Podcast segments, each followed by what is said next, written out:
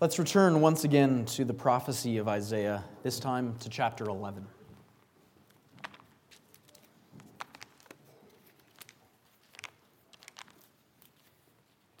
Here in chapter 11, Isaiah explains the reason for the hope that was promised to the people.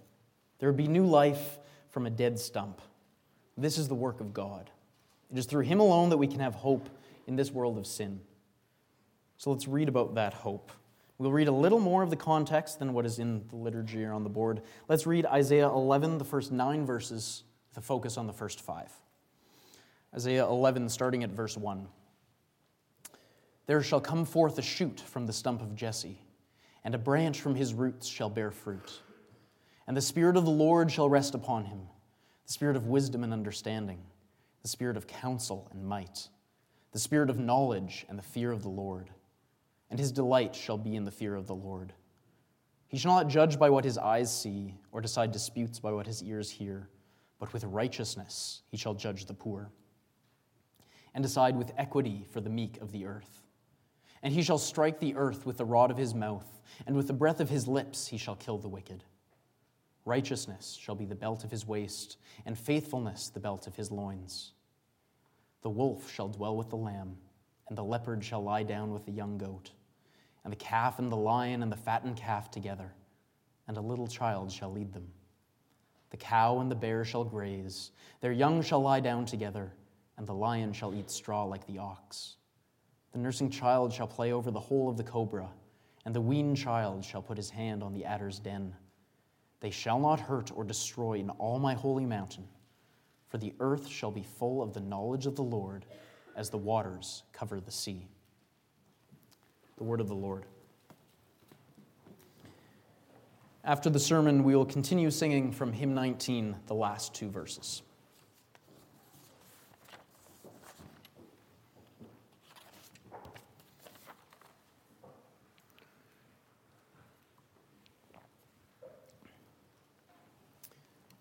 Beloved in Christ our Lord, our text for today is a message of beauty. It's a message of hope. Few texts are more beloved than this one. It's a beautiful piece of prophetic poetry. It's an appropriate text as we reflect on the Christmas season that is winding down, as we look forward to the new year that is starting up. So let's dive right in.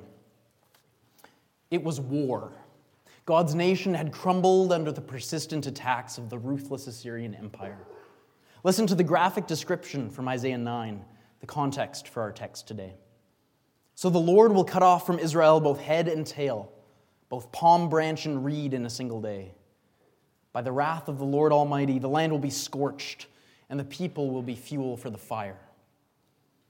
The destruction wrought by the Assyrian Empire as a rod of punishment in the hand of Yahweh is likened to the total destruction of a forest. First, this forest is clear cut. Each and every tree is removed, chopped down at its base. Each and every tree, the young and the old alike. None would be spared this destruction. Instead of a lush green forest, there would be an empty field full of stumps. No life. Dead. After this clear cutting for good measure, there would be a raging fire to scorch any remnants of the land that had not been destroyed by the clear cutting. The flames would rage, they would burn white hot, and any hope of future growth would be gone. Now, one of you might say, This doesn't sound like a message of beauty or hope. This doesn't sound appropriate for the Christmas season, a season where the trees are brought into homes, unburned, twinkling with lights But the true Christmas miracle that was preached from this pulpit last week, the true hope of Israel, the true hope of believers far and wide, including us here today, was a hope that came into a world in the midst of deep darkness, in the midst of haunting hopelessness. This was hope that came out of devastation. Because you see, light shines so powerfully in the darkness. Hope is so needed in devastation. And far too often, we don't realize that we need that hope too. We don't realize just how much we need our Savior, Jesus Christ. I therefore preach to you the Word of God under the following theme and points.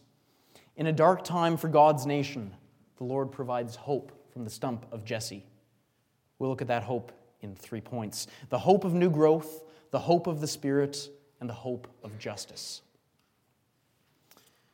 It was indeed a dark time for God's nation.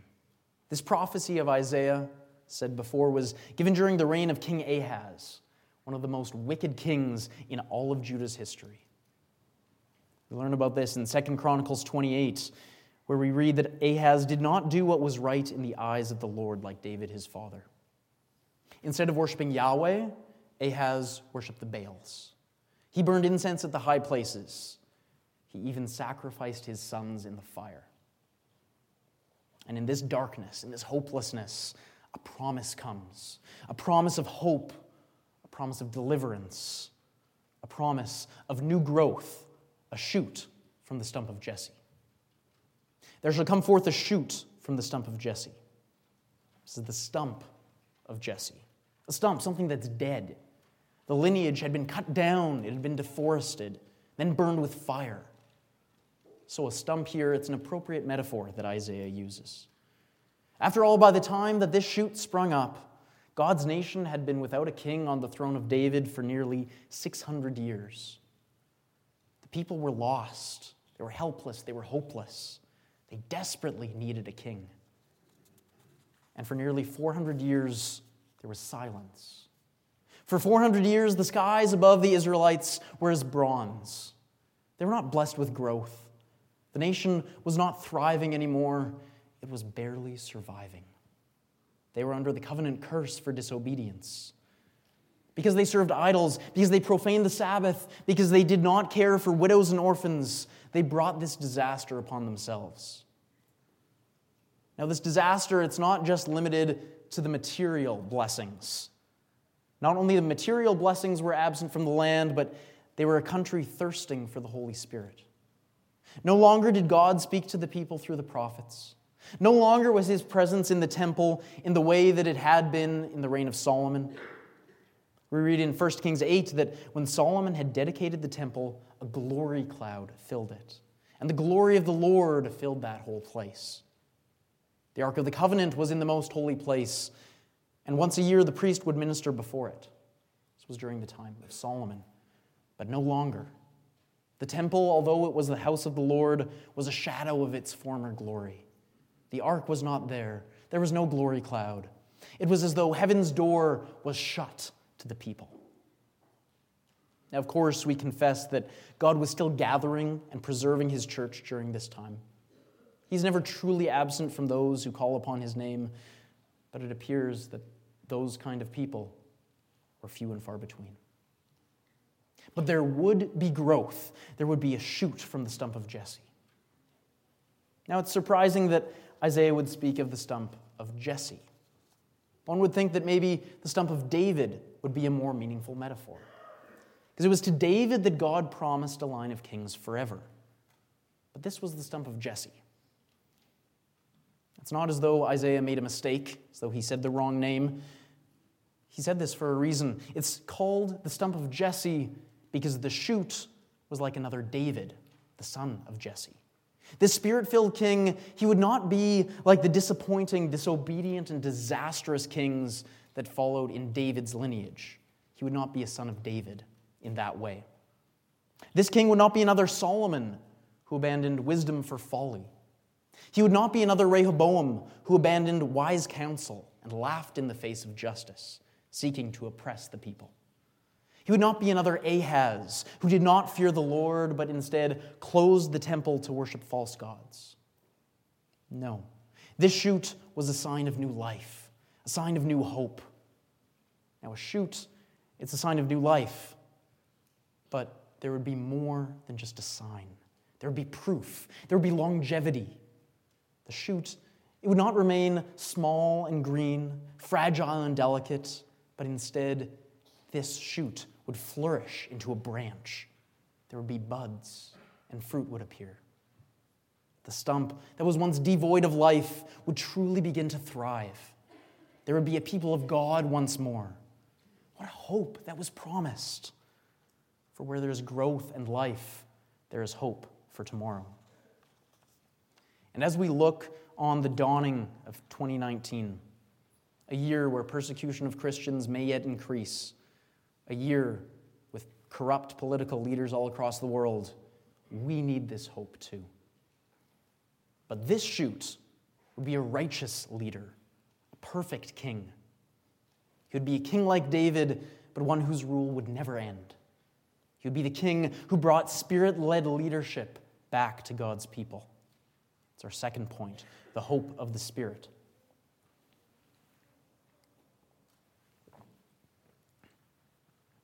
The Spirit awakened. What was he doing? Was he sleeping?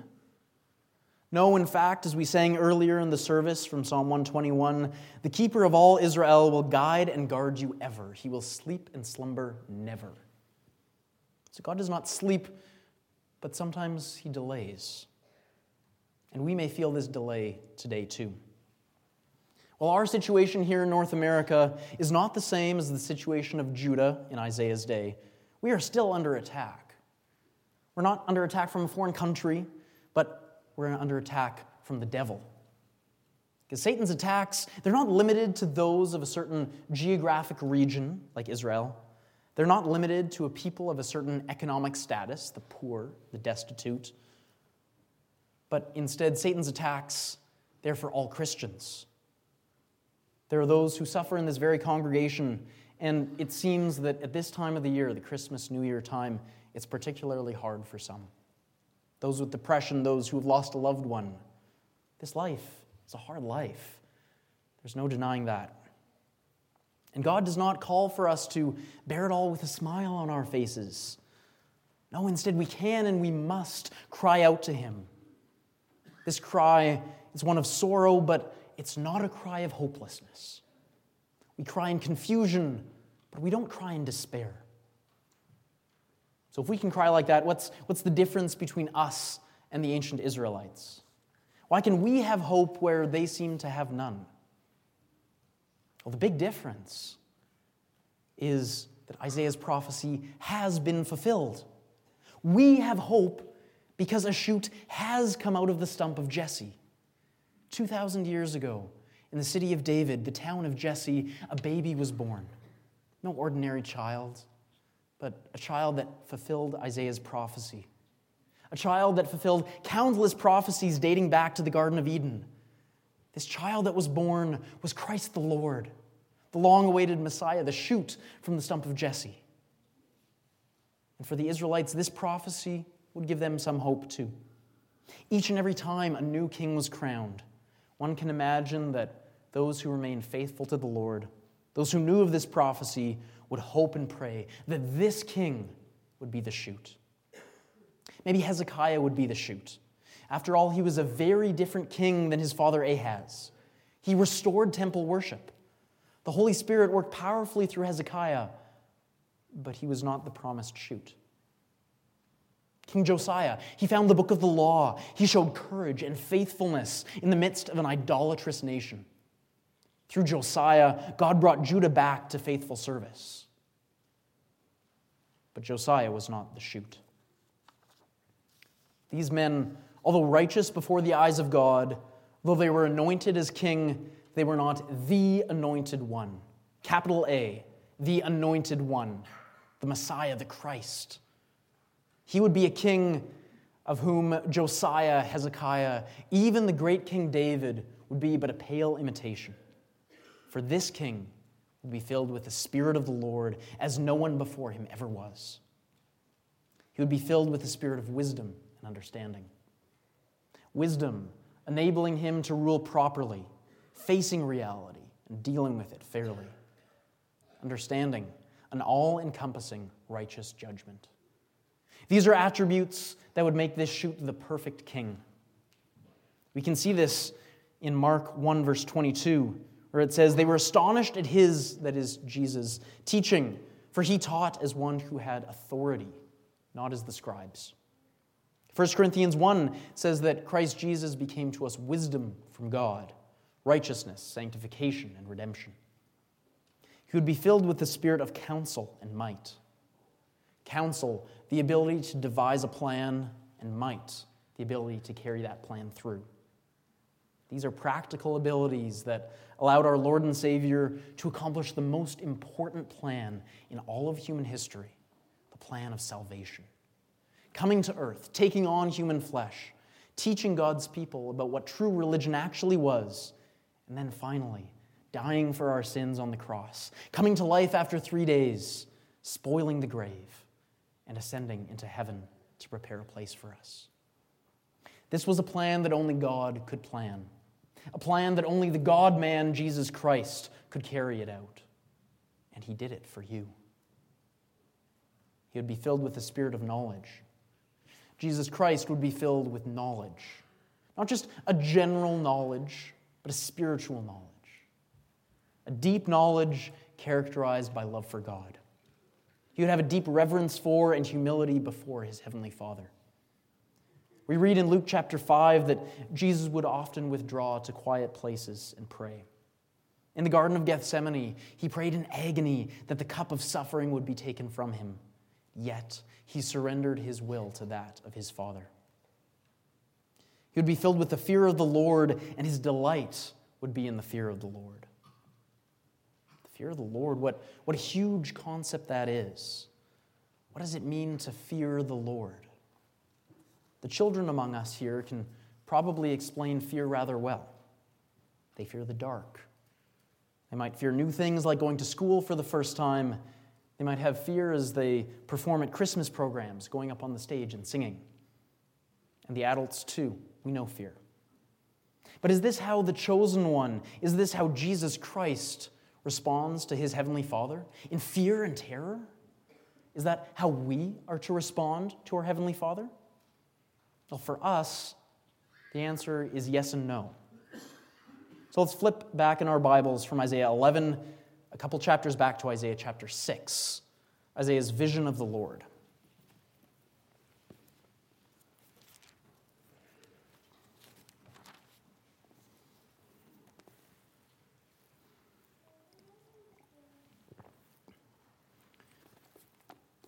Isaiah's vision of the Lord will start at verse 1 in the year that King Uzziah died. And now we have to pause here. Note that since Isaiah prophesied during the reign of King Uzziah, it's likely that this vision comes to Isaiah while he is already a prophet. So keep that in mind. In the year that King Uzziah died, I saw the Lord sitting upon a throne, high and lifted up, and the train of his robe filled the temple. Above him stood the seraphim. Each had six wings. With two he covered his face with two he covered his feet, and with two he flew. And one called to the other and said, Holy, holy, holy is the Lord of hosts. The whole earth is full of his glory. And the foundations of the thresholds shook at the voice of him who called, and the house was filled with smoke. And I said, Woe is me, for I am lost, for I am a man of unclean lips, and I dwell in the midst of a people of unclean lips for my eyes have seen the King, the Lord of hosts. This is true fear of the Lord. Isaiah feared for his very life. Though he was already a faithful prophet of the Lord, this contrast between the Lord Almighty, the immense heavenly glory of Yahweh Himself, this contrast between God and his little prophet was so great that Isaiah thought that he would die. This is one aspect of what fear of the Lord means. But the fear of the Lord is more than that. Isaiah 6 goes on from there, it doesn't stop there. It goes on and says, Then one of the seraphim flew to me, having in his hand a burning coal that he had taken with tongs from the altar. And he touched my mouth and said, Behold, this has touched your lips. Your guilt is taken away, and your sin is atoned for. God is so gracious to his prophet. Note that he did not just reassure Isaiah, downplay Isaiah's sin, but instead a seraph took a coal from the altar and atoned for that sin. When his sin was taken away, Isaiah was empowered. And I heard the voice of the Lord saying, Whom shall I send? And who will go for us? And I said, Here I am, send me. See, Isaiah is no longer paralyzed by terror, but instead he begs to be the Lord's servant for this special task.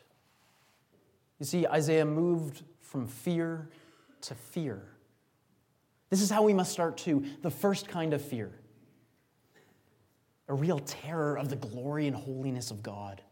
We need to know that we can't stack up. But God says, Fear not, your sins have been atoned for. And it is through this that we can be transformed into the other kind of fear reverence and respect. This transformation, it's something that's only possible through our sins being taken away. But we today have something far greater than a coal from the heavenly altar. We have Jesus Christ, the promised shoot.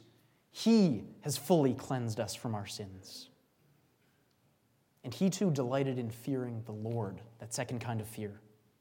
This reverence and respect for his heavenly Father, it was central to his earthly ministry. He walked in all of God's ways. He obeyed each of the commandments perfectly. He loved his heavenly Father above all things, finding his joy, his hope, his confidence and comfort in Yahweh alone. Through the work of Jesus Christ, we are called to do these things. We bear his name as Christians, and so we must follow his example in all that we do. We must serve our God completely with everything that we have, every moment, every breath. But this doesn't sound like joy to me. Not sure if it sounds like joy to you. It sounds more like a burden. Unbearable that God would request, or rather command us, sinful creatures, to do these things so perfectly. But poor sinner, you forget. You forget that you have hope. You have Jesus Christ.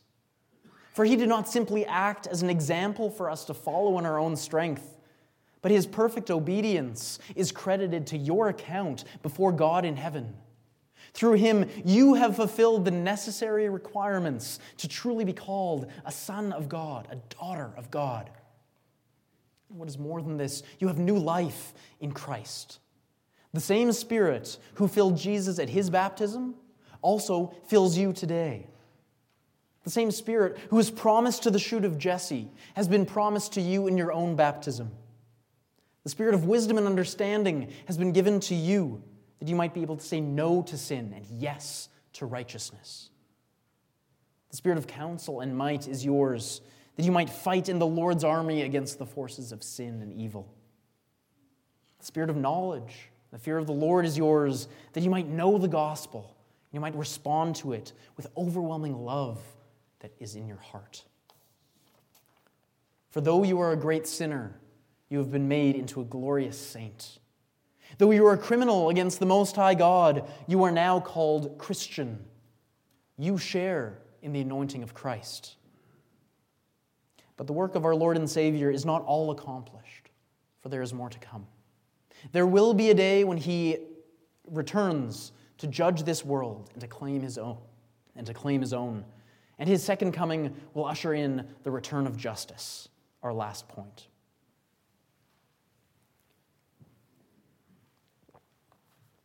The return of justice is something that we hope for. We look at the corruption in the world around us. We see presidents and prime ministers who, although there may be some good intentions there, they fail so badly and so often.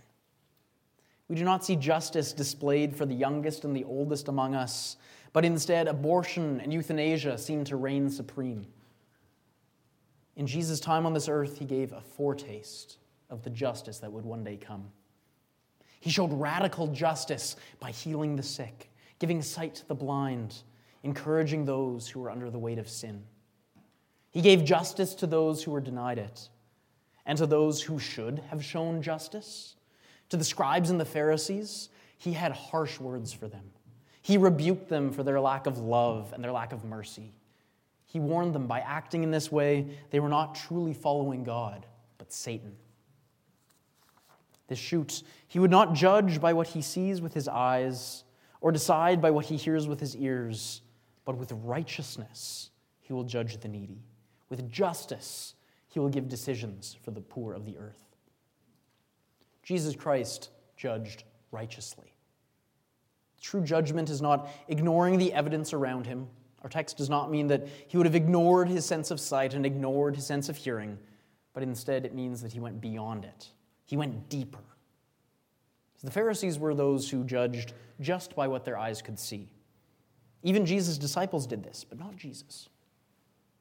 Jesus saw that the man born blind in John 9 was not being punished for his sin, but instead that this was an opportunity for God's glory to be revealed. The judgment of our Savior is perfect and righteous. He will judge by the heart, for he sees deeply within you. And this can be taken in two ways. For hypocrites, this is a terrifying thing. Maybe those here on earth can be fooled by your pious talk and your religious appearance, but Christ Jesus will not be.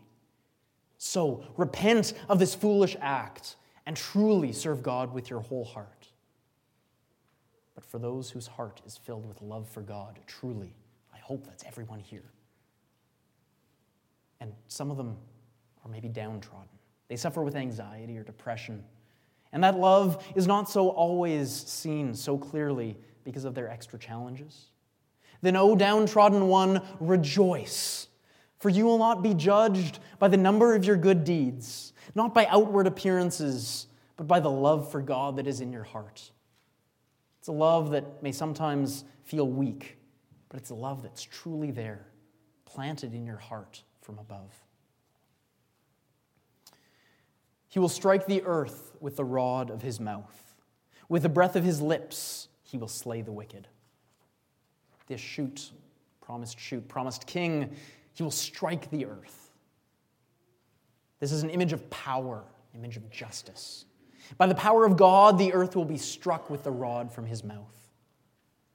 And we can understand how this rod works in a similar way to how the gospel works.